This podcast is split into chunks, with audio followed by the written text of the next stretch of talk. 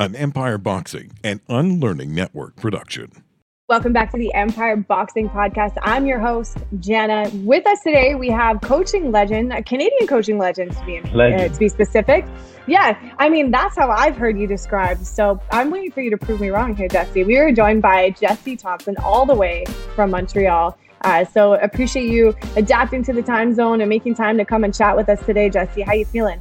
I'm good. Ready for bed. No, just kidding. Yeah, no kidding. Well, well, hopefully we'll we'll bring you up and then you'll get nice and tired and you have a fantastic rest Perfect. of your evening and you can you can relax. But tell us about your day. What I'm I'm guessing you had a, a crazy busy day in the gyms and everything today. So walk us through what today looked like for you as an example. Uh, today's just like any other day. Wake up around five in the morning, get my three kids uh, to wake me and my wife up and then it's uh, straight to the gym. You know, I've been at the gym all day, working with some pros, working with some clients, and that's it. 9 p.m. I'm back home now, in time for this uh, podcast. Nice. So most people on the nine to five, you on the five to nine life. Yeah, it's all over the place to be uh, to right. be honest. Never and so you got a, you got three kids. Yeah, three uh, How three old daughters. Are they? I have uh, twins that are three years old, and the younger one she's two years old. So wow. the house so, is loud and crazy. I love it. My my God! So three daughters. So uh, yeah. what? I'm I'm curious to know what a boxing coach has planned for their three daughters. Oh, they know uh, defense already. They know how to throw. Perfect. The technique Perfect. is not there yet, but they know how to throw punches. They know how to put their hands up, and for sure, I'm going to teach them how to box. I think it's just, uh, you know, awesome. you're in boxing yourself. You know, like I'm not talking mm-hmm. about the competition side of things, but mm-hmm. more just to like build confidence. Uh, build that self-esteem and actually know how to defend yourself. You know, that's uh, very important. For sure. Well, you said the oldest two are twins. They're three years old. Yeah. So you have what ten years till they start getting asked out on dates and yeah, you know okay. need to need to defend themselves. So you got some time, Dad. Daddy will be there watching. That's for sure. Oh, I bet. Honestly, I I pity the fool. I, I pity the fool. Um, talk to us about boxing and your journey, how you got into it, and you know who were your influences. Yeah, there's been. I mean, I'm I'm 31 years old. I've been in the sport since I'm uh, six or seven years old. So there's been quite a few people who've uh, influenced me over the time. But I started at seven years old. My uh, my father brought me to the boxing gym, and I had an amateur career till I was about 16. But at a very young age, I could just tell like I had something for coaching and I think it was mm-hmm. when I was 18 years old I really started taking coaching full time, and and the rest is history. I mean, I've been doing it, uh, making a living out of it, and living the dream. You know, wow. as much as who- as much as boxing can have like its downsides, and sometimes there's low there's lows and stuff. We just keep pushing and getting better, and try to learn through through through through the career. You know. Mm-hmm. And so, as, you know, you said you found an affinity for coaching quite young. What can you point to where that came from? Um, like, what about it drew you in, and was there a specific person that inspired you one, to take it that one way? special person, and uh, if there's boxing associate to to someone's face in Canada, that's Russ Amber. So I was very fortunate enough for my father to bring me to Russ Amber's gym. So from a mm-hmm. young age, I was I was watching greatness. I was seeing how it works. You know, uh, you know, whether it's the technical part of boxing, whether it's the strategy part of boxing, whether it's the business side of it. So right away, mm-hmm. you know, like I think 15 years ago, Russ had his own show on TSN, and it was every Sunday night or Monday night. So, you know, the, just just to show at what level he was at. You know, working mm-hmm. with world champions, starting his own boxing uh, boxing uh, equipment company, which is Rival Boxing, mm-hmm. that started in 2005, I think. So just being around him, just you know, just to know how to talk to media or just to be like presentable and how to speak with fighters, you know, it's just mm-hmm. the best influence I could have had, honestly. I mean, I was Amazing. really grateful and I'm lucky, you know. All that training brought you to this fateful moment on the Empire Boxing podcast. Who knew? Yeah, that's right. Good, good, good thing you have all that media training. We're pretty serious over here. Um, well, that's amazing. What was the like, what was the relationship or the influence that you your father had on you apart from bringing you to the gym? Did he coach you? Was he involved? Yeah, actually, my dad. My dad. Sorry, I didn't let you finish. That's but okay. Yeah, my, Tell us about my, dad. My dad was uh, basically uh, Russ Amber's assistant coach. So oh. my dad, like, uh, for the reputation of the name, you know, just him being in the business of boxing for over 10 years that helped me too when I started coaching. So people would mm-hmm. associate me to my father. so that was a huge plus, you know. And then just uh, just having him around and growing up uh, in the gym with him around, it was uh, phenomenal. And uh, I'm very grateful for him to push me, to have had pushed me in the boxing, and you know now I make a career out of it, and it was it was amazing times, you know. And now I'm I'm I'm doing things, you know. Uh, I wouldn't say on my own, but now it's you know it's my time, so it's nice to see the mm-hmm. the evolution going on. Yeah, and that really set you on your path. Now, have you lived or trained anywhere outside of uh, Montreal? Yeah, I've. I mean, for fights, I've been around the world, but I've mm-hmm. also coached in Florida recently. I think it was back in uh, April. I was there for five weeks, so it really gave me a new uh, perspective on coaching and fighters and you know, I, I love getting out of my comfort. I love seeing different experiences, uh, seeing how boxing is worked around the world. You know, just like when you go to mm-hmm. fights, you that fight week, you see how coaches work, how the commission works, how the promoters work. So, I'm I'm so open for experiences and just uh, to keep seeing things from a different outlook, different uh, perspective. I also trained in uh, Thailand for a month boxing mm. with the national team, so even that helped me see different different views of boxing. Even Russ Amber had uh, had Pedro Diaz down in Montreal for like uh, maybe a year or two. So just the way he held pads like really influenced the way I hold pads and the way they base their trainings. You know, it's just seeing different experiences that I think when you're a coach you really have to have an open an open view. You know, and you start seeing different tricks.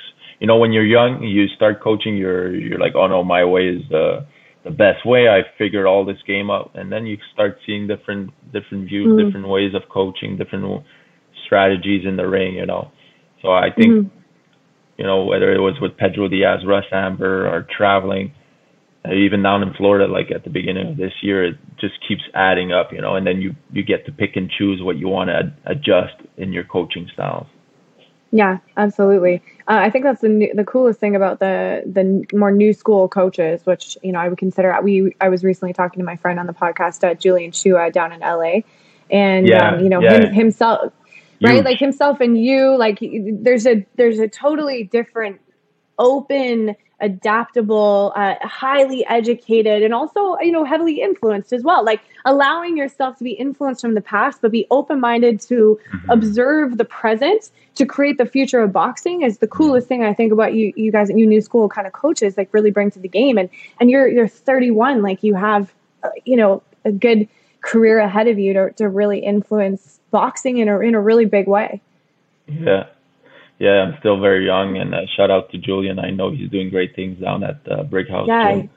yeah, and, he's killing. Uh, I can't. He's really killing it, and you know, like once you get to that level where you're you're actually killing it, it's just a matter of keep working hard, staying humble, and all the success is going to come his way. You know. Mm-hmm, but, uh, absolutely. I, I can't wait to uh, go and one, see what he's doing down there. Yeah, yeah, it's big things, big things. Mm-hmm. Trust me. But um, I think the what new coaches kind of understand, or there's this new wave you see in all sports, is more like the way I coach my fighters is not the way Russ used to coach it. And it's not the way mm. the old the older heads train in this city. You know, I've I I like to adapt my trainings. So whether like every individual, every guy going inside that ring or girl, they have different. uh They they were brought up in a different environment. They respond well to some certain things, but they don't respond well to other things. So just that aspect of like trying to figure out who you're working with, getting close to them, seeing how they feel, understanding the, their emotions just helps you push them in different gears, you know. Whereas mm-hmm. before it was one way and it, you work with that way, that's good for you. If it doesn't work for, if it works for you, good. If it don't, bye, next box, yeah. you know. But now there's definitely a change, you know. And as mm-hmm. coaches, I think it's super important to adapt. You know, you want to keep your your moral beliefs and your your way of coaching, but you you mm-hmm. definitely need to work around. And communication is so key too, just to to to try and understand what you're working with and what fighters, so they can talk to you and give you feedback. Like mm-hmm. I'll ask my fighters, you know, how was I in the ring? How was I in that fight? You know, and they give you feedback. Mm-hmm. And you you just play with that, you know.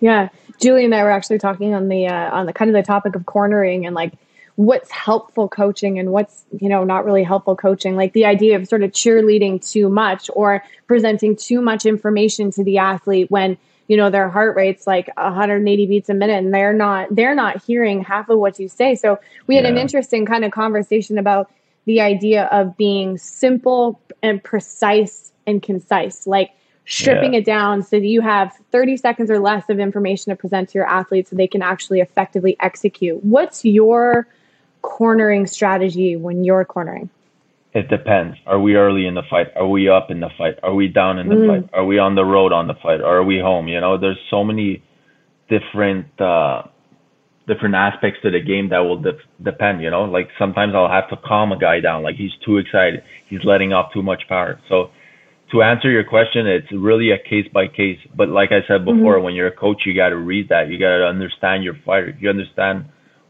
what beast is in the ring right now and what how to how to gauge it. You know, Sometimes yeah. I'll I'll have to slap my guy in the face, you know, like wake up, what are you doing? Are you awake? Like listen, you know. Sometimes I'll be like, the first thirty seconds, take a deep breath. You know, mm. mm-hmm. Listen, you're doing everything good. Now let's add this.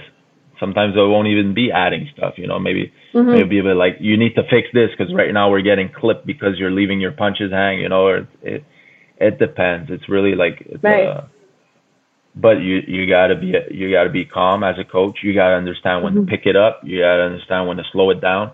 And you know what? Like as a coach yourself, like you could see things, but when you have like let's say two or three other good coaches who know the fighter and they're with you, mm-hmm. you ask them, you know, during the round, what do you think? What do you think? You know, you get their feedback and and sometimes it's even good to have uh maybe a, a voice that's not even part of the team, right?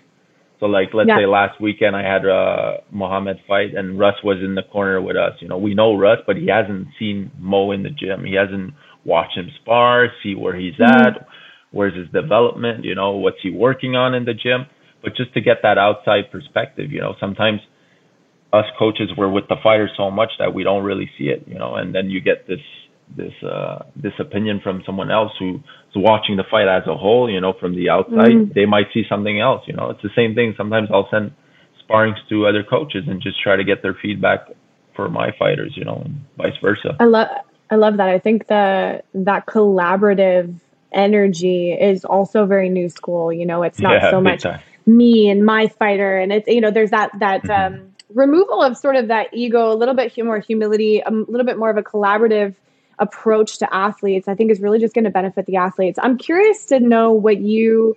So I hear the idea of adaptability that you're talking about a lot when it comes to coaching and how important being adapt, like being able to adapt is.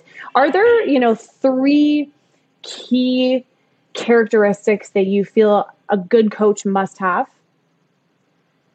Well, adapted, like you just said. I mean, are we talking boxing or just in general? Yeah let's talk boxing. Like if adaptability is you know one of those key characteristics what would maybe two two more in your opinion be? Hmm, very good question. Uh, just understanding maybe it like adapting yeah but understanding individuals. So like i said before like knowing how to push them in certain ways when to hold them back you know just just like the the person uh personability? you know like yeah, yeah okay. understanding people understanding what what's going on, you know. Then as yeah, a boxing coach, I mean, like it's very important that you know the techniques, you know, like the the basic techniques, and then the strategy, you know. What are okay? We're fighting this guy. What kind of fighter are we bringing to the table? Boom! It doesn't mm-hmm. go well after two three rounds. We gotta switch styles. You know, you have to be able to. Being a coach, being a boxing coach, like there's no perfect science. You know, it's not. It's, you're dealing with an individual fighting another individual. You have both guys trying to take their heads off, you know, and then you have everything around that, you know. It might be uh, the boxer's promoter, the boxer's manager, uh, matchmaking, whatever, you know. Mm-hmm. So you just you you got to be able to put on these different hats as a coach, you know. So adapting mm-hmm. is one, understanding people, and I think you need to keep evolving, you know. But there's mm-hmm. something that's really lost in boxing, and like it, this is not taken away. Uh, anything from anyone, you know, but the techniques of boxing is something that you just see slowly going down in boxing. Mm. If you now, watch, are you ref- are you referring specifically to um, like uh, like the technical aspects of fighting or the technical so the, knowledge of coaches? The knowledge of teaching the art of boxing. So gotcha. understanding how many jabs you can throw, How do you pivot the hips? How do you snap your shoulder? How do you turn your wrist? How do you hit with both knuckles? How do you engage your core, the legs, the the the opening and closing the legs, like how close, how far do you want them, you know? Rolling with mm. punches properly, you know, catching punches properly, understanding head movement. These are all like the quality of that is not really seen. That's my mm. opinion. I might be completely wrong, but um, it's something that's important, you know. And it's, I, it's yeah. You see guys fight on TV or even at the Olympics. You see you see a lot of talent. You see a lot of athletes. You see a lot of people mm. understanding what they're good at. So maybe mm-hmm. they're strong, so they're a powerful boxer. Maybe right. they're long and lanky, so they're outside boxers.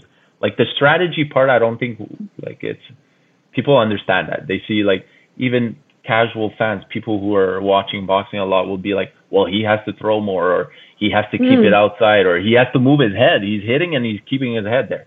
So the mm. strategy part is some people have it, some people don't, but the artistic part, so the technical part, you know, just mm. the posture, where's your chin going? What are you looking at? You know, those are all little details that I don't see much of. Hmm. Do you think that has anything to do with um, how Instagram is sort of evolved into everyone's business card being a boxing trainer? I think I, I think I saw an interview that you did. Someone was asking you a question recently. Yeah. Um, you know, just your opinion on the fitness boxing world and whether it's doing any justice or favors to, you know, it's provide the obvious difference between technical coaches who understand not only like you okay, they don't just understand boxing, but they actually know how to teach, and now that's different, right? Now you so yeah, do you think that now Instagram kind of plays a bit of a role in that? I don't know if it's that. I don't know. I I wouldn't want to say it's because of social media. Now there's no more technically sound coaches. I think it's just something that slips through the cracks, you know, and maybe it's something that's not emphasized enough. Maybe it's not something that really like coaches pay attention to, you know. Mm-hmm. But uh, on the other side of it, like the social media boxing, it's something that really was bothering me. Like maybe like two, three years ago, you know, I was like, well, look at her or look at him. He's got hundreds of thousands of followers and doing all these combos, and that's not boxing, you know. And I was like negative about it, a bit like the YouTube boxing. But you know mm-hmm. what? Like at the end of the day, um, it's good for boxing it's good mm-hmm. like no matter how you see it it's good for boxing you know? So i'm not i'm not judging anymore and i kind of embrace it and push it too you know? Yeah. but definitely there's like when you say fitness boxing or like social media boxing it it doesn't really represent boxing itself. Unless you've been in the ring like i don't know like sparring or fights or yeah. you will see that most of what is taught on social media wouldn't work in a boxing fight unless mm-hmm. you're like maybe Lomachenko or you know one of mm-hmm. the greatest fighters of uh, our time right now. You know, so you see Canelo mm-hmm. doing his head movement and you think, well, I'll do that. Well, yeah, but you need like there's maybe 150 other steps you need to take before you yeah, do that there's kind of context to it. Yeah, absolutely. Even the Mayweather pads. I mean, yeah, guys, it's for the camera. You, Floyd is a counter boxer. You know, he's uh he'll make you miss, he'll make you bite, he'll he'll he'll be like very conservative you know? He's not he's not throwing 15 20 punches uh, within one combo you know? But people who are maybe not fully in the game won't see that you know? They won't understand mm-hmm. that but yeah i think from that, you know i think so, social media can be a platform for all types of coaches and i think it's really about how they're branding themselves or how they're representing themselves and if there's clarity around you know what lane are they in and because at the end of the day, you know, the, the resume, the resume really shows what it is that yeah. you're doing in the industry and what you're not. And, but I do think, I do agree with you. I think it's, I think it can be as beneficial as it can be confusing for the consumer uh, or harmful or whatever you want to call it. It can be, I think it's confusion, you know, but uh, yeah. it, it's an interesting and beautiful tool that, you know, also can connect us with a whole bunch of knowledge. You know, yeah. to your point, you see something on social media that one of the greats is doing and you're like, oh, I'm going to apply that. But do you have like can you tie your shoelaces before you start running kind of thing? Like that's where, a good one. I'm gonna steal that, that begin, one right? I like that one. Yeah, yeah that's i had a track coach back in the day. He was like okay you know uh his, his whole thing was about mentally pulling us back to like yeah but tie your laces. Or it, might, it was a basketball coach he's like all the skill in the world goes down the drain if you didn't tie your shoelaces you're going to trip 100%. on yourself you know so it's a good discipline um, i love it now how do you balance your family life and this crazy coaching life that you have uh, that's one of the hardest struggles there is, you know. right? I hope by the time I'm 50, I figure it out, but it's just a matter of trying to balance everything. I mean, life is, as everyone knows, life can be easy, it could be hard, but usually it's hard, you know. So you just gotta try to adapt and, you know, communicate is important, you know, just to to to have people on the same page and understand what's going on. And there will be sacrifices, there will be times where it's harder, you know, but you have to see the big picture. You have to. It's just a matter of adapting, to be honest, and trying yeah. to balance it off. You know, like last weekend we were away in uh, on a small trip, you know, for three days. So you tr- you try to you play with it. You know, you see how it goes. Mm-hmm. You you communicate a bit like boxing. You know. Mm-hmm. Mm-hmm. In your opinion, what do you think separates the successes of you know Quebec as a as a province with their you know that they specifically stand out in, in boxing comparatively to other provinces what do you think some of the key factors are there in in their success your success um, boxing in montreal has a rich history it was very mm-hmm. popular in the 80s and 90s so i think just having that as a background you know like just propulsed uh, having good coaches montreal mm-hmm. like i like i said i was down in florida and trust me there's a lot of fighters there there's uh, so many like high level pro pro fighters, you know. But what we have in Montreal, what I see is there's a lot of good coaches, and when you have good coaches, that attracts fighters from the outside. So there's that part, right? So to teach the boxing, you know, the proper technique and stuff. I feel like there's a lot of good coaches in Montreal. And right now there's a bit of a like like a chemistry. A lot of coaches are working together, you know. So that just helps too, right? And then on the other side, you have you have very good promoters, whether it's uh, Camille Estephan or Yvon Michel. Yvon Michel been there for years, you know. So just to mm-hmm. have those shows constant, you know, the consistency, mm-hmm. Even with of Tiger, what they're doing is it's unbelievable, you know, for for Montreal. So just to have those two promoters put on 10, 15, 20 shows, you know, it's mm-hmm. it's huge. It gets it keeps it keeps the the wheel turning, you know. And there's other promoters that are in the works of also doing their own shows. So I think when you have mm-hmm. that consistency of having shows and those promoters being associated with whether it's top rank Probellum, or even Golden Boy or you know when you're you're able to associate and have your fighter fight on your show and then ship them up to the US on TV, I mean that's huge, you know. So I think yeah, that's those two elements are what makes Montreal uh, probably like the number one city in uh, Montreal and probably like a top five top ten in the world uh, in North America, right? So. Mm-hmm. Um, what did you notice? Uh, I remember you were saying you were you're observing when you were in Florida, your experience there. Were there things that was there anything specific that you took away? You're like, I'm going to apply this when I get home. And was there anything that you saw that was like you were just going, what the hell's going on here? Were there a positive and a negative there? Yeah, I mean, in the in Florida for like I've been to Boston too for like four or five camps, but in Florida there's so many fighters, so the spar the level of sparring is just it's hard to compete with them. I mean, in right. Montreal, you know, I have uh I have a 130 pounder and then a 135 pounder, and I've had guys in and out in camp. There's usually like at the top level, there's usually like three or four maximum sparring partners. Mm and you spar these guys over and over and over that you know like today we were at sparring at Donnybrook's and like I'm there talking to the coach you know how's your kids what do you you know like there's this kind mm-hmm. of the, the fighters are talking hey how's it going what are those boots you know you go down to Florida it's hi mm. like they're they're they're somewhat respectful because I've been to Vegas too like in Florida they're pretty respectful especially the coaches but you're going in there it's like a fight Mm-hmm. So here we're sparring the same people over and over and over, you know, and God bless them, you know, like there's there's just so much you could do, you know, and then you're in yeah. the U.S. and you're sparring two times, three times a week, and every sparring is like almost like a fight. I'm not saying it's yeah. the best thing, but that level of comp competition, that level of speed, and that level of like the exchanges, it just like it brings you another level. So if right. you're doing a three, four week camp in Florida and you're sparring like ex Olympians or pros that are 15, 20 and 0, and they're different. You don't even know their names, and they're they're just mm-hmm. studs, you know. So you're you're you're sparring like it's a fight. So when you come to your fight after a six or eight week camp, your your speed is at another level. Not that they understand boxing more, not that their their coaches are better, not that their strength conditionings are better, not that you know like they're humans. It's just the competition of it, you know. Mm. And that's another thing, a problem that we have in Canada is, you know, you're an amateur fighter, you're fighting, you're not fighting enough. Mm.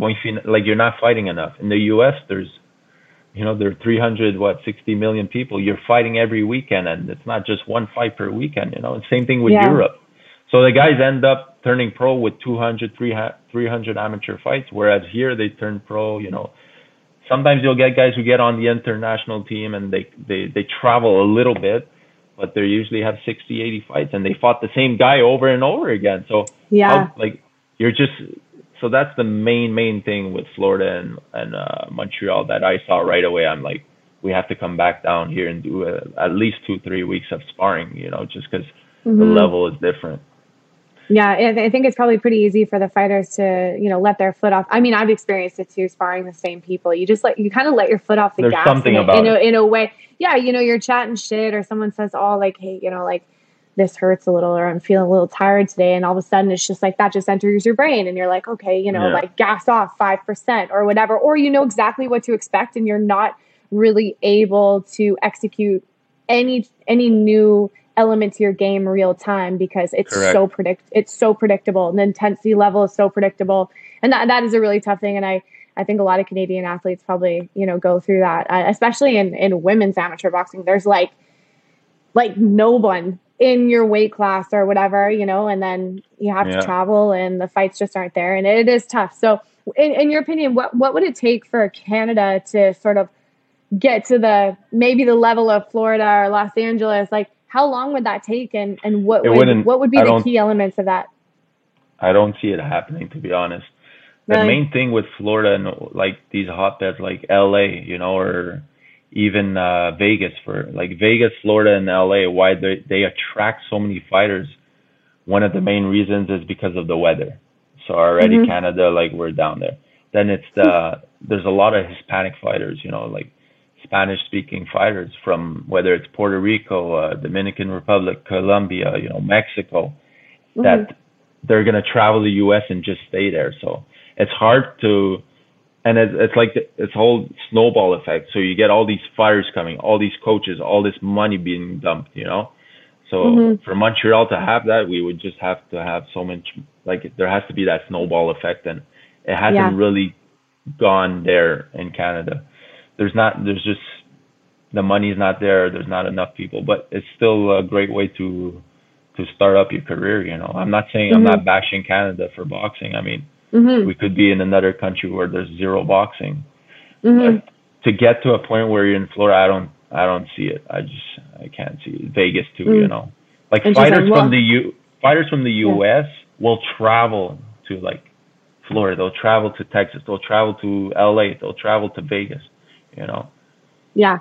Well, and it's so much easier to travel internationally in the States too. Like Canada makes it so hard and so expensive, and expensive. for us to travel yeah. internationally or sorry, nationally where is in the States, you know, you can you can do it for under two hundred bucks sometimes, yeah. you know, oh, hop yeah. state to state. It's so for so for, you know, upcoming fighters that are really on a budget trying to get experience, it's like it's far more doable than it is in Canada. And even for us to be crossing the border all the time, these these athletes, like how do you afford to do that?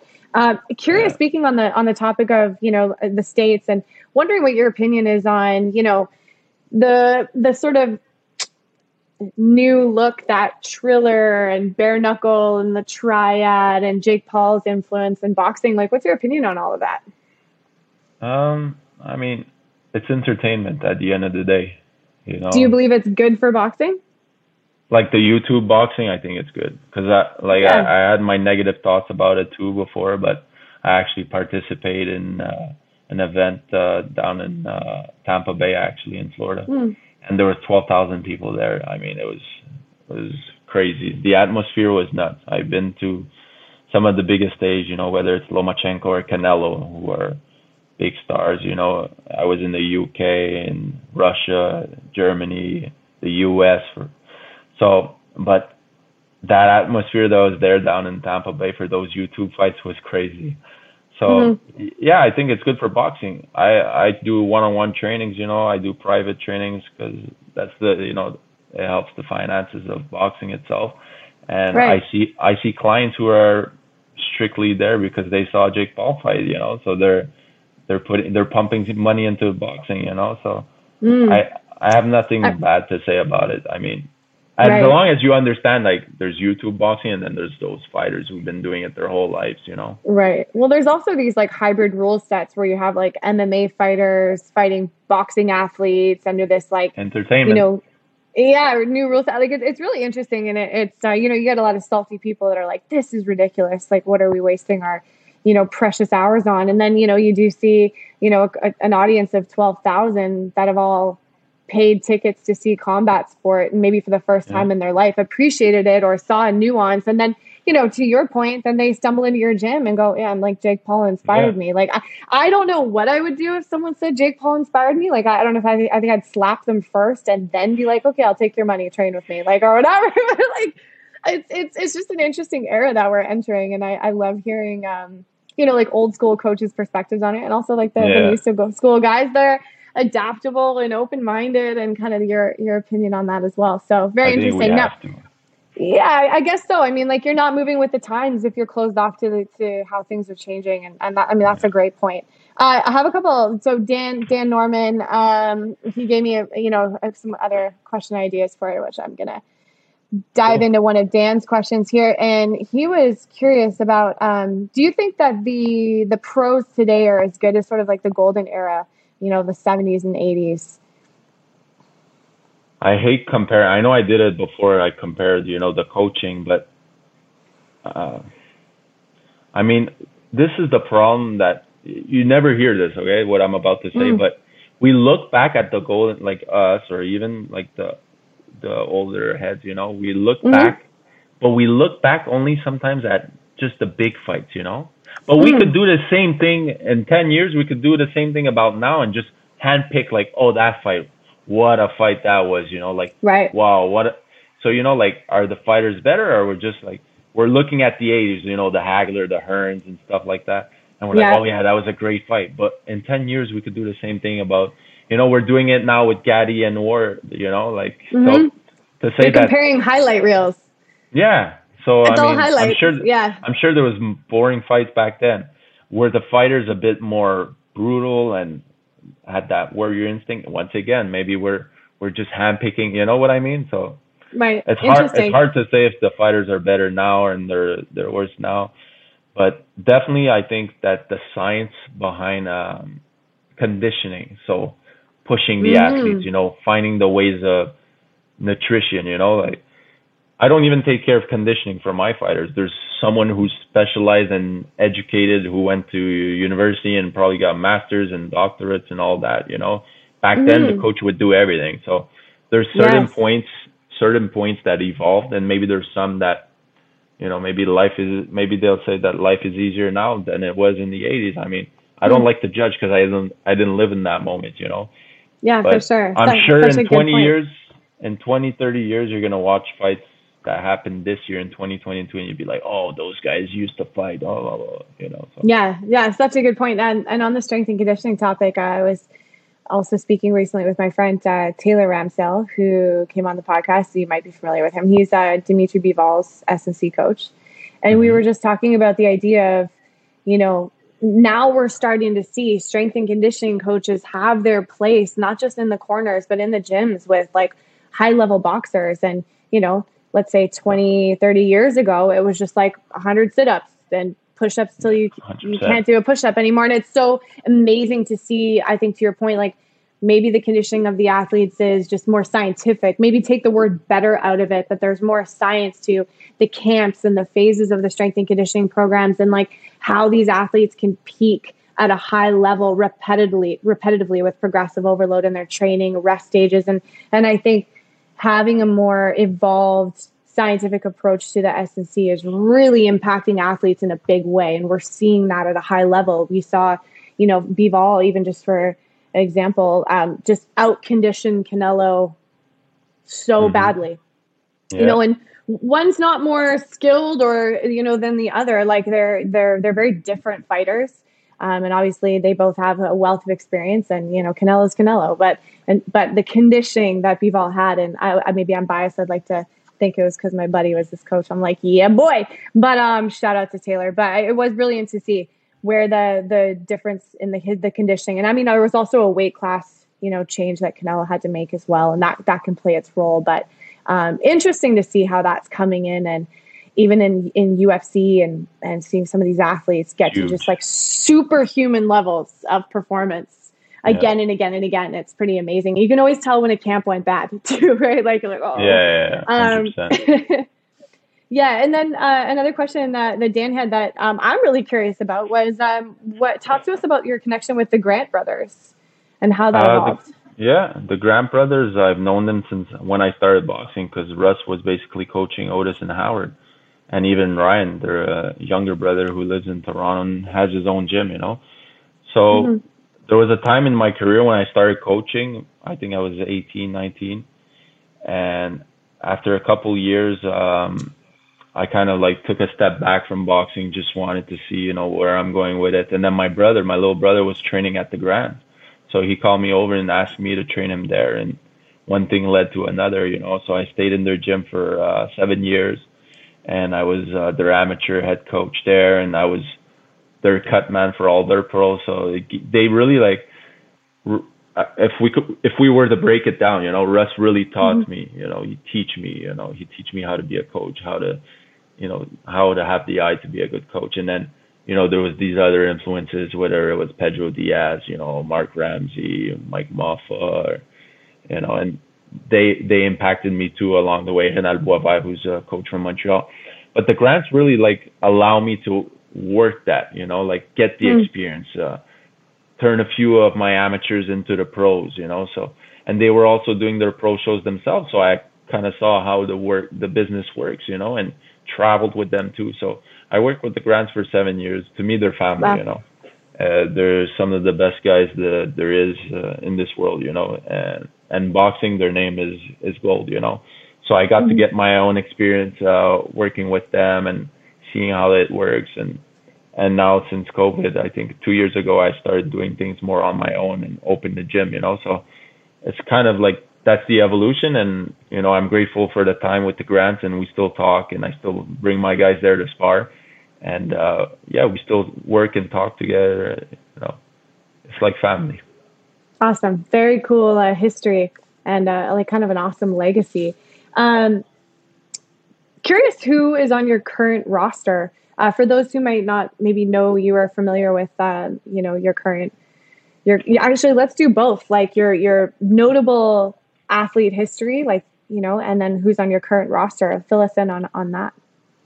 Yeah, so the two main fighters I'm working with, and I've been working with them since uh, early in their career. One of them is Mohammed Soumaoro. He was supposed to fight on the Empire uh, show. Uh, I think Shout it was last April, not this April, the April before.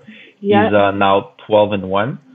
Um, I started him uh, from day one. So the first day he was in his gym, in a boxing gym, he was with me.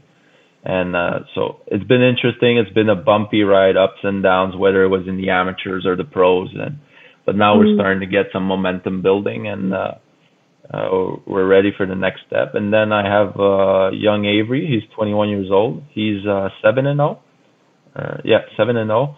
Oh. Uh, he fights at 128, 126, 130. He's still growing, so we're not really sure what way he's going to end up. Mm-hmm. But I started coaching him when he was probably 15 years old and those are my two main guys. I work with Ryan Ford too, who's out in uh, Edmonton, who's had a mm-hmm. A stellar amateur uh, amateur stellar uh, MMA career, and he's been doing the boxing. The real deal. The yeah. real deal, the one and only. The real deal. Mm-hmm. So uh, him too, I owe him a lot. You know, he he went into the grants and he gave me the opportunity to become his head coach, and we uh we had a lot of great experiences uh, traveling the world and just just that experience working with Ryan and traveling and being in these big fights, big venues, seeing how other commissions work, other promoters work. It's like I can't even repay the experience that he's brought to me, mm. and I feel like you know I brought him uh, a lot of uh, boxing knowledge too, and uh, you know helped him get better in his boxing game. So I've had the Mo and Avery, and then uh, Ryan, and then I'll work with other pro fighters here and there. So I'm currently like for sure I'm look I'm always looking for talent. You know, I'm mm-hmm. uh, I'm interested in having more fighters. Not too much because I really put a lot of personal care in all my fighters. You know, I talk to them every day. I know what the, they are. You know, I re- really get close to them. So now that I'm, you know, I have a few years in the pro game, I'm able to like maybe handpick or be like, yeah, I could work with you, or no, it's just not gonna work out, you know. So, mm-hmm. and then in the past, I've worked as cut man. you know, the big guys in Montreal, whether it's been uh, Jean Pascal, uh, I mean Lucian Bute, David Lemieux, you know. I was able to work somehow with them, whether it's in their corners or working the pads with them. Mm-hmm. And yeah some pretty unforgettable experiences. Within that wealth of, of experience, was there one standout fight or experience or camp that sort of sits in your mind as the most meaningful one? If we're talking about fights, I mean, right off like the top of my head, I mean, there's been quite a few, you know, whether it was when I was a cut man or whether it was when I was a coach and something I said change or impact the fight. Those are the memories I'll have, you know, or the big knockout wins or mm. or the the fights where you're like you're really unsure if you're like it's a 50-50 fight and you pull it out, you know, those are always amazing. But I also remember the the experiences that didn't go well, you know, and Mm-hmm. Those are those are interesting because to me those are the one those are the experiences where it didn't go so well. Those are the experiences I always refer back. Those are the experiences I always like I won't do that again or I have to change that or I have to fix that. Whereas the winning when you win a big fight or you have a successful experience, you're just high on the the adrenaline. You're high on the experience. You're so happy that you're maybe not focusing on you know the little details or you're not like mm. as motivated. You know so it's a it's a balance of it. I mean, it is what it is. You know, the experiences. Yeah. Where do you think uh, women's professional boxing is going to be going in the next, let's say, five to ten years, and how much of an impact did the Taylor Serrano fight have on that? Do you think? I think now that people are turning in, they're they're putting the TV on. It's definitely going to be good. It's just going to go up from here because people are finally giving the chance for women to fight, and to be on a prime spot, you know. Yes, maybe women won't have those those knockout reels or they won't get those knockout ratios that the men will have, you know. But there's mm-hmm. still extreme uh, excitement, extreme, uh, you know, great show, you know. So I think it's just going to go up from here, and especially now that people have an eye for it, it's just going to go up. You know, that's that's the entertainment yeah. business. It's what's going on now. You know, what's selling tickets or selling views. You know. Yeah, I think it's unique because women's boxing um, kind of it's probably going to be one of the only professional women's sport that really gets a ton of love. Like it's I think it's going to outweigh the WNBA. It's going to outweigh um, you know like name another name another professional you know sport that gets any kind of point. love, right? You know, you so I think boxing point boxing might be the one that people are as keen to Maybe watch. tennis uh, though. Tennis, uh, tennis is very yeah, high up. Totally, there. great points. You know, tennis and tennis and women's boxing might might take you know the throne in terms of getting a mixed viewership of gender and age and and excitement and people will turn on the TV and will buy the pay per view for a female main event as much as they would see Serena or, or um, you know Venus Williams and yeah. in Wimbledon. And at the end of the so. day, they don't have a helmet. They don't have a number on their jersey. You know, boxing. Mm-hmm. That's why it's so special. It's the story behind. It's the mm-hmm. individual. If it's not like, let's say you take Lomachenko, like his abilities in the ring, phenomenal. You understand? Like, mm-hmm. or even you like, it's what sells the paper. You know, in boxing, you're able to have that image. You're able to have that social media. You're able to tell your story. Whereas other sports, you're just another number. You know, yeah, you mm-hmm. might score a lot of goals, but you don't get that same same buzzing feeling. You know, where you have it in the fight game, whether it's boxing or MMA. So, and even mm-hmm. tennis. You know, that's it's marketable. So I think I think it's an excellent point you bring up, and I mean it's going well, and I hope it keeps going to that level. Mm-hmm. You know. Yeah, be, it's really, going to be really interesting to see where that goes. Now, you've mentioned Lomachenko a couple times. Is he your favorite boxer currently active right now? Honestly, I don't. I don't have uh, any favorite fighters. I get asked that question okay. a lot. I don't. I mean, the, every fighter brings something spectacular.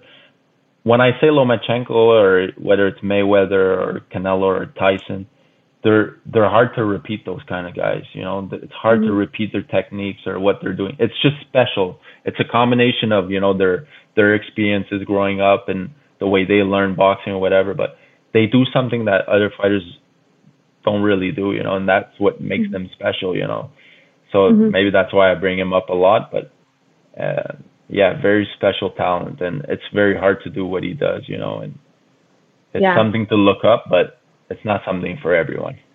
Well, and even with Tyson, you know, there was something I remember. I can't remember if I was watching a doco or I was reading something about Tyson, but just even from a genetic, like biochemical level, the the rate in which he could contract his obliques or something was just beyond mm-hmm. normal human human potential. So to your point, something like that is like, yeah, can you try and teach that Mike Tyson peekaboo like inside you can try to teach it but will it ever be the same like because again there's a genetic component to that and perhaps that's with lomachenko as well his ability to you know recruit you know a mass amount of you know fast twitch muscle fiber and be able to yeah. move like he does or his you know his um his rate of vision like to see things as quickly as he does you know can you ever replicate that and it's really beautiful to see these people sprinkle out through boxing history yeah. and influence generations of boxers to come and but yet at, yeah yeah, yeah, they, they'll never be replicated. To your point, it's very interesting.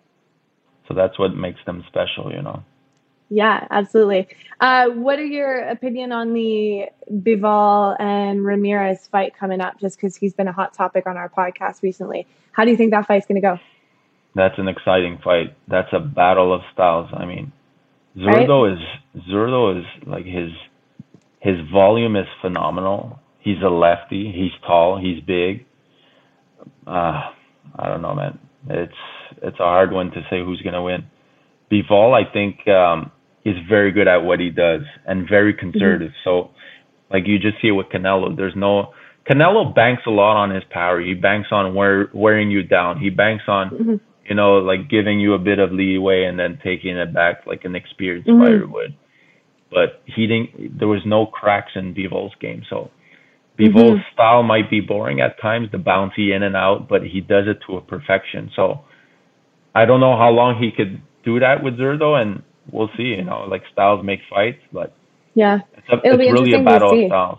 Yeah, yeah, and it's it's honestly just if you're a boxing fan, it's just like it doesn't matter who wins; it's going to be a wicked fight. It'll be interesting to see if Zurdo can maintain his cool as well too. He can get a bit dog when he starts, you know. Well, that's the thing too, you know. So you have you have the lefty who's tall, who throws, but who stays there and engages and takes mm-hmm. bombs sometimes. You know, he takes punishment. Yeah. Bivol won't do that.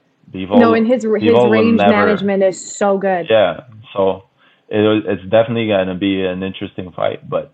Zurdo is is with Julian, you know. Maybe they change something up. Maybe they switch something up Maybe they yeah, bring well, something a, to the table. They, you know, and Zurdo is a big guy. He's big for yes. 175. You know, you, you're not fighting a five foot uh, seven, five foot eight Canelo. I mean, so.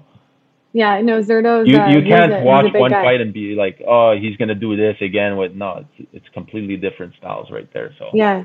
Well, Julian was saying they're they're cooking up um, uh, the best Zurdo yet, so I, I can't wait to see that. I believe um, that. And right, yeah, I mean, you you have to bring you have to bring your A game to a fight like that. Um, and uh, I'm curious to kind of, I know we've got the Triple G, uh, Canelo third installment coming up. How are you feeling about that? You think it's just, is this just a cash grab at this point? Like, is this just, you know, do we need to see this again? Is yeah. Triple G too old? Like, what, how do you think?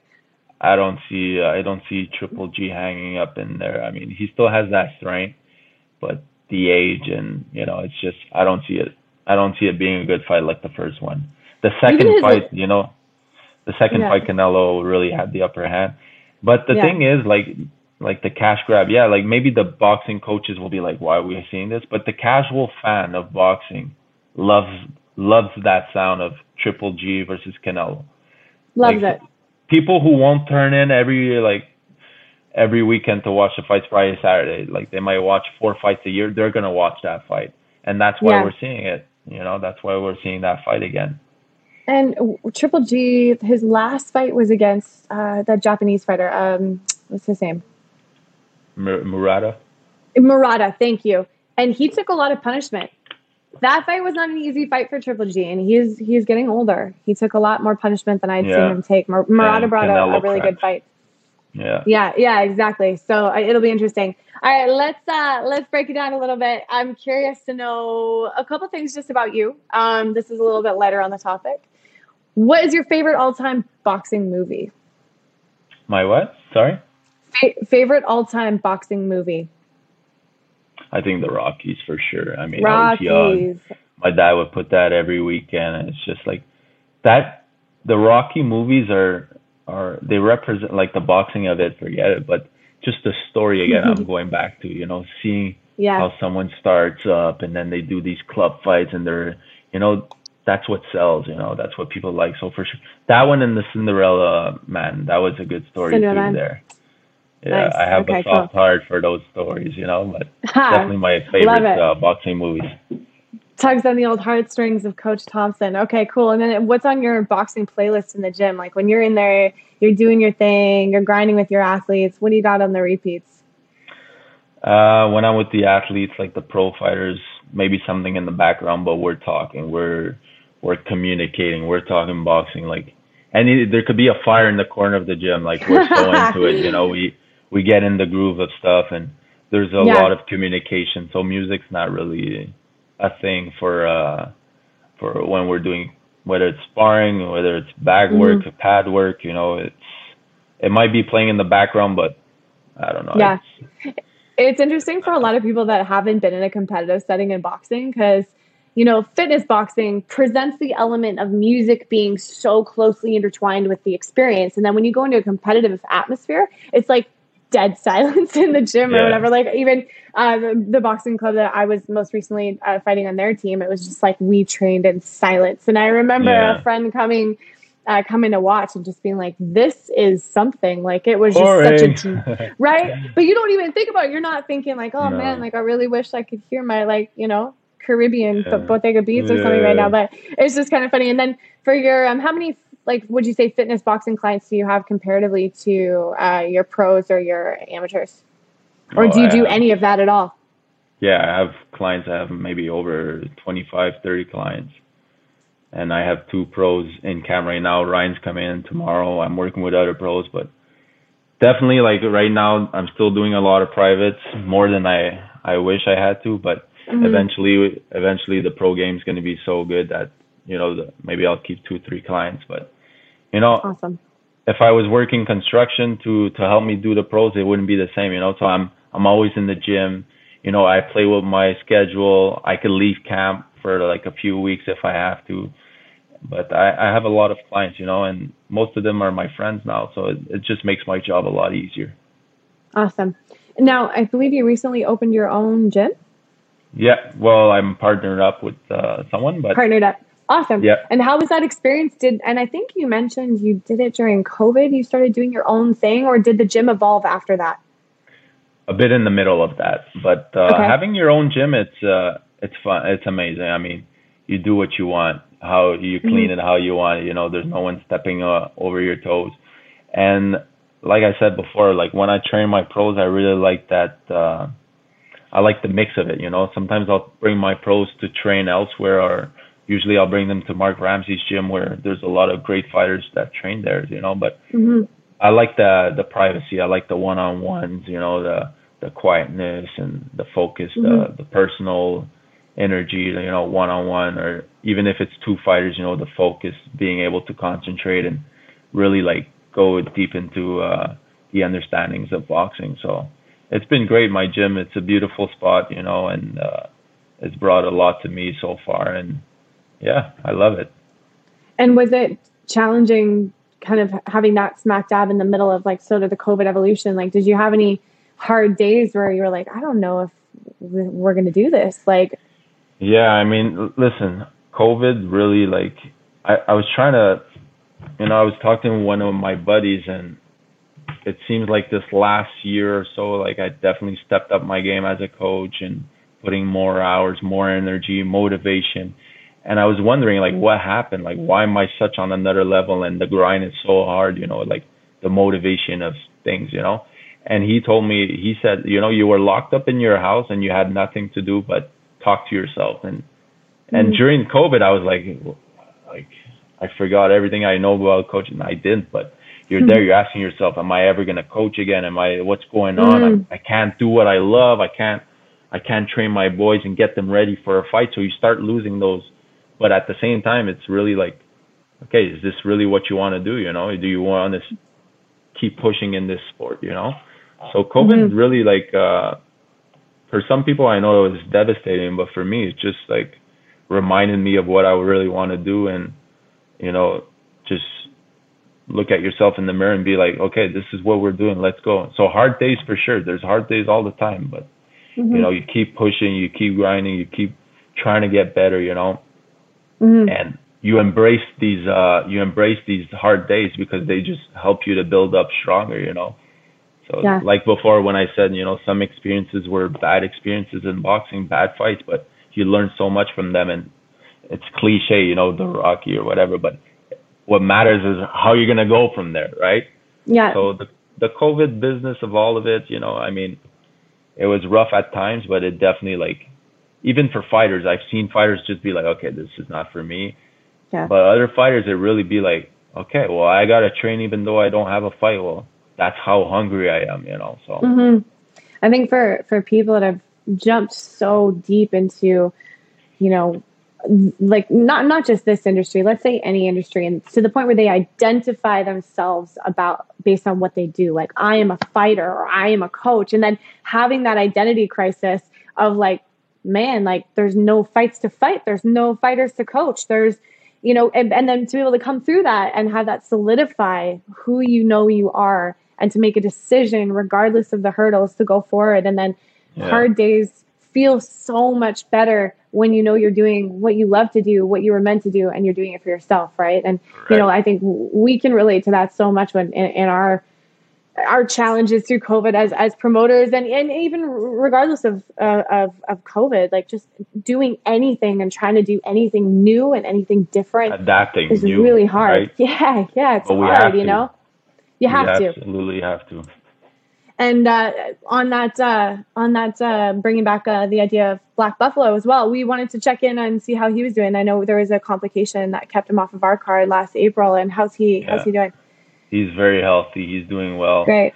I feel like it's the first time in his career that you know, like things are starting to move. And again, like we learn from previous experiences, but you know, he's almost there. You know, he's almost there where he he's going to be on TV and fighting in big fights. Not saying that he's going to be the A side or anything, but we're ready. We're not. We're like just maybe a camp or two away from like being on another level and being ready to uh, to fight on that big stage. So I'm very excited. It's been a, you know, he's been boxing for nine years now. You know, so to see him mm. keep fighting, get better, have that hunger, you know. Uh, it's amazing. It's a beautiful story, and we can't wait to share it. You know, so he's doing That's good, awesome. and I'm excited for. I'm really excited for what's next for him.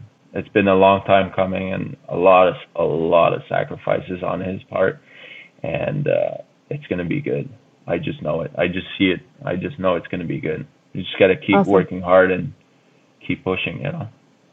And what is the next? Let's say, um, what does the next level for you look like? What is the next ten years of of your coaching? Where is that going to bring you? Where will you be living? Who will you be working with? Like, what does that look like for you? The image in my head is just like take it up another level. I mean, like like like I just mentioned before, you know, COVID really puts a like a reality. It really put a reality check, you know. So mm-hmm. since that moment, I'm just trying to find new ways to um, to push myself not mm-hmm. necessarily to be motivated, but just find new ways of getting my name more out there. Whether it's going down to Florida for five weeks, whether it's you know I'm starting to put on a team of managers and people financially backing me, where I can go ahead and sign fighters and build them up. You know, so all these things that are essentially going to bring me to being like a uh, one of the best coaches in the world. That's where I see myself. There's no doubt. It's just a matter of time, you know younger I was impatient. Now I'm just leaving it you know, just working, concentrating on what I can do, right? Mm-hmm. And Russ Russ Amber was one of the ones who always told me, he's like, you don't want to be asking for opportunities. You want the opportunities to come, and when they come, you better be ready. So I'm a strong believer that there's going to be uh, opportunities that fall on my lap, and I'm going to take full advantage of them and just you know like keep working with the different people in the boxing game, whether it's promoters, managers, other coaches, keep mm-hmm. getting my name out there, and you know eventually be uh, be a top coach and have guys fight on the big stages. That's mm-hmm. really where I see myself, and that's why I'm still in this game because I know I have what it takes to get there. It's just a matter of time and keep pushing and you know, making sacrifices and balancing the family life too. And yeah. it'll be there, you know. And you know, I I like Montreal, but you know, I'm I'm also open to to you know maybe uh, partially living in the U.S. or full fully full time living in the U.S. because nothing to take away from this place here. I mean, it's been great for mm-hmm. me.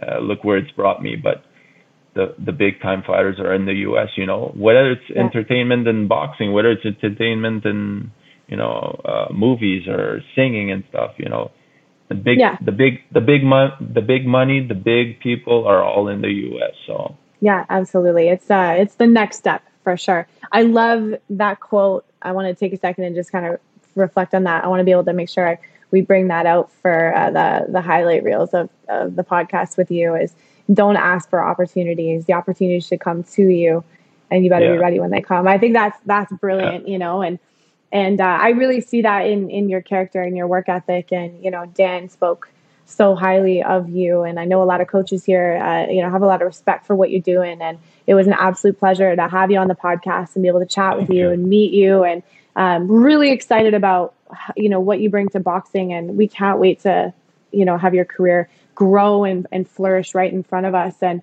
and see where you where you go what next level looks like for you Thank you very much. Those are uh, very kind words of you, and uh, I hope I'll be back on this podcast to talk some more boxing and views. Well, you know what I was sport. thinking. I was thinking I would love to have you and Julian Chua back on the podcast together and have Man. you guys riff a little bit. Yeah.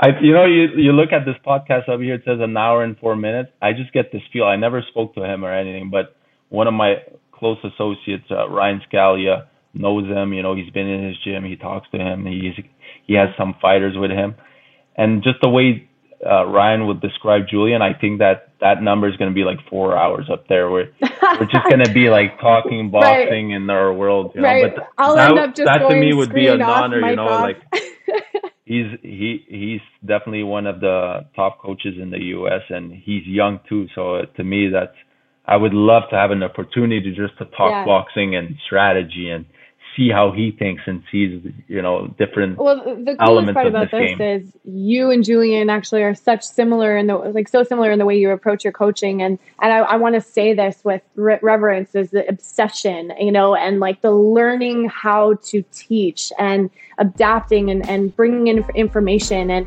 uh, he spoke very similar about his idea of you know, bringing in different information to adapt to specific people at specific moments. It was just all about the evolution of his coaching game, athlete by athlete, and hearing so many similarities between That's how crazy. you talk about your coaching and how he talks about his. Yeah, I think I think that would be an episode that would just blow people's minds right out of the water, yeah. especially all the, all the boxing nerds to be watching our podcast yeah, for, sure. for, sure. So we'll have to make that. that. happen. Try to get yeah. that. Yeah. Okay. Okay. That's that. my that's my promise to you, Jessy. I will, I will make that happen for sure. Okay, I'm gonna remember.